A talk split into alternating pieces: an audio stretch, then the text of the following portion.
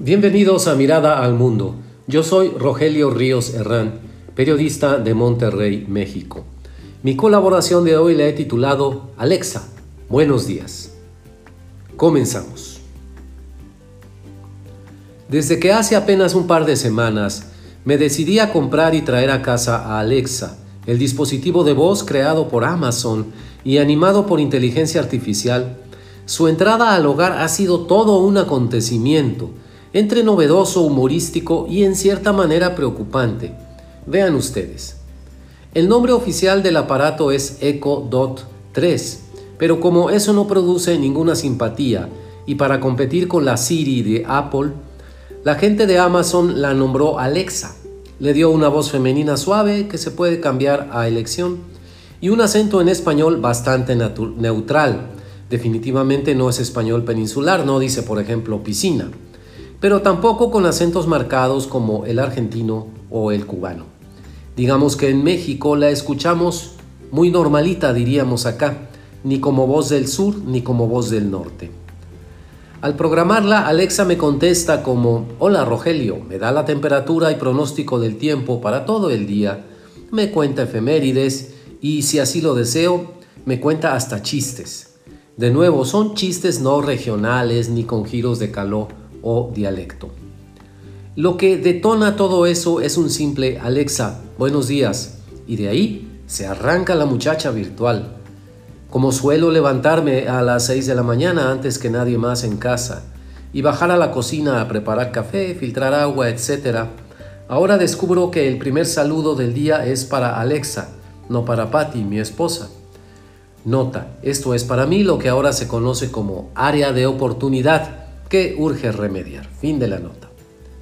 Si le pido Vivaldi, me busca de inmediato sus canciones en Amazon Music, entre un catálogo de millones de canciones por suscripción. Si le pido a los Beatles, me busca una buena selección, precisamente con mis canciones favoritas de ellos. ¿Cómo lo hace? Además, y esto es un toque genial de mercadotecnia, si le digo Alexa, gracias por sus servicios, me contesta cosas como vivo para servirte.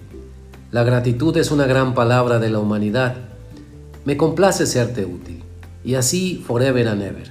Díganme por favor, ¿qué esposo mexicano resiste esa embestida de azúcar?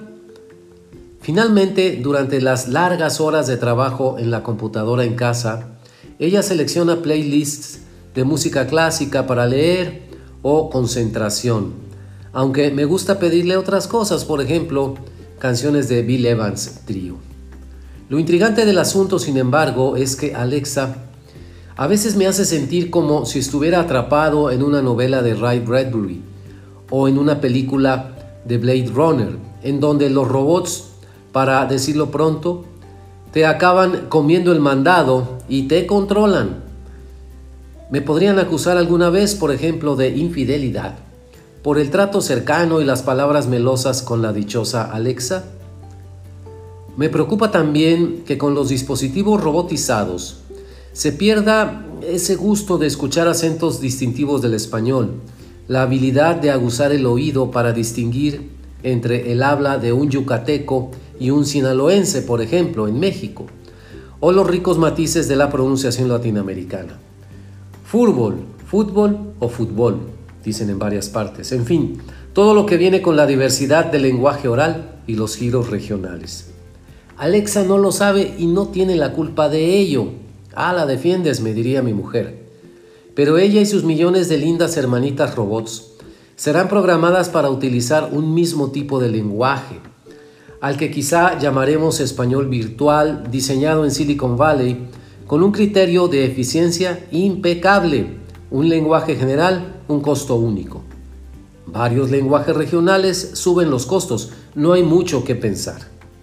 El escritor Juan Villoro advierte en su más reciente columna en el periódico Reforma, la que está publicada el 29 de julio, lo siguiente, la inteligencia artificial es el nuevo horizonte del idioma. ¿Qué destino tendrá? se pregunta Villoro. La cuestión, dice, es que hoy en día hay más máquinas que personas que hablan español. Y aquí se refiere el escritor mexicano a dispositivos como Alexa y Siri, entre otros. Por su parte, Santiago Muñoz Machado, nada menos que el director de la Real Academia Española, y quien le dio ese dato a Villoro, lo puso a pensar, también advirtiendo otras cosas en un congreso reciente que se celebra en este mes de julio en Santander.